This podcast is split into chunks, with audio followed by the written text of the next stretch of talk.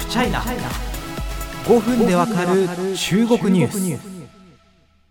日本の安倍晋三元首相がえ、参議院選挙の応援演説中に、え、銃撃され命を落としたという痛ましい事件、え、にもかかわらず、まあ、中国では、えこの事件をお祝いするようなコメントが、え SNS 空間で、えたくさん上がっていることについて前回からお話ししています、まあ、前回はですね、まあ、あの日本でこういう不幸が起きるたびにそういうコメントが並ぶというのは、えあある種私にとっては見慣れた光景だなと、まあ、東日本大震災の時にもそういうものをたくさん見たなという感じなんですのでああまたねというような感じは正直あるというお話をしました。で、まあ、一方でネチズンのコメントと違って中国側は公式には安倍総理は日中関係の発展に貢献したというプラス面の評価をしているということもお話ししました。え今回はですね、まあ、こうしたことを目にして日本と中国の関係を思うとすごく暗淡たる気持ちになってくるんですけれども、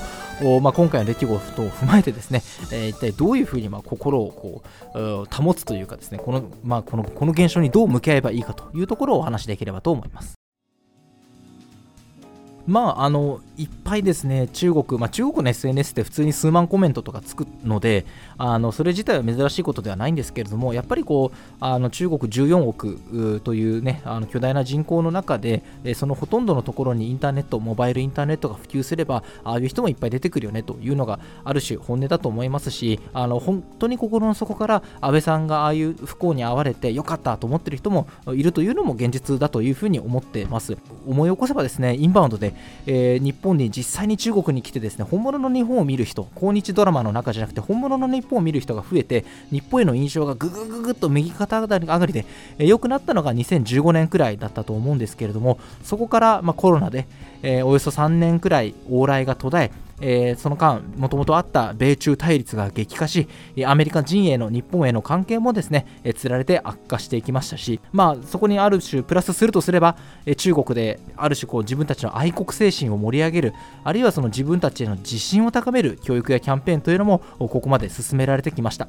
日本に対してですねこうした態度を取ってしまうという背景にはこうした複合的な理由がですね積み重なっていると考えることもできそうです。ただ、やっぱりそのここはいろんなところ言われてますけども、あのそれが全中国人の総意かというと、全然そんなことはないですよね。別にじゃあ、ツイッターのトレンド欄を見れば、日本の世論が全部わかるかって言ったらそうじゃないじゃないですか。あのあれはネチズンの反応であってですね、例えば、あの WeChat のモーメント、まあなんか日本で言うと割と閉鎖的な友達限定の Facebook みたいなイメージをしてもらえばいいと思うんですけども、そういう SNS 空間ではですね、例えば、いやいや、人の死だから痛むべきでしょっていうコメントもありますし、あの中国人の中でもですね、ちょっと正確な割合は分かりませんけれども、反応が分かれるということはしっかり把握しておいた方がいいのかなというふうに思います。じゃあ、どういう人が割とこう理知的にあの冷静に今回の事件を見ていてどういう人が感情に任せてやったって言ってるのかあの簡単にセグメント分けすることっていうのはもちろんできないんですけれどもあくまで肌感覚のお話をしますと例えば知識層だったりあるいは、まあ、あの日本だけじゃなくてグローバルな社会とつながりのある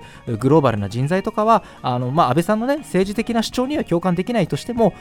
やっぱり他国の元リーダーの死を悼むことができるんじゃないかなというような、まあ、感覚は思っております。思い起こせばですね僕の東日本大震災の時もそうでネット空間って本当地獄だったんですよ。あの一体ね、まあ、東北だけじゃなくて日本全体がやばいんじゃないかみたいな気持ちを中国で持ってる時に日本沈んじまえみたいなコメントを見るとですねやっぱり非常に胸にくるものがあってるというような状態でした。でも私が通ってた福旦大学っていうものは少なくともリアルでは、えー、全然違う景色だったと思うんですよね。あの自分の住んでる留学生寮には日本への募金箱っていうのが気づけば設置されてましたし、あの寮から学校に行く間って結構中国の大学広いんで、道のり長いんですけど、途中に立って募金活動している中国人の学生さんとかもいっぱい見ましたし、直接自分のところに来て励ましてくれる人もいれば、まあ、放射能で煽る人もいたんだけれども、まあ、でも、やっぱりその冷静に見てくれる人もいてですね、その構図っていうのは今回も普遍かなというふうに思います。えもちろんネットユーザーのコメントっていうのはムカつきますし、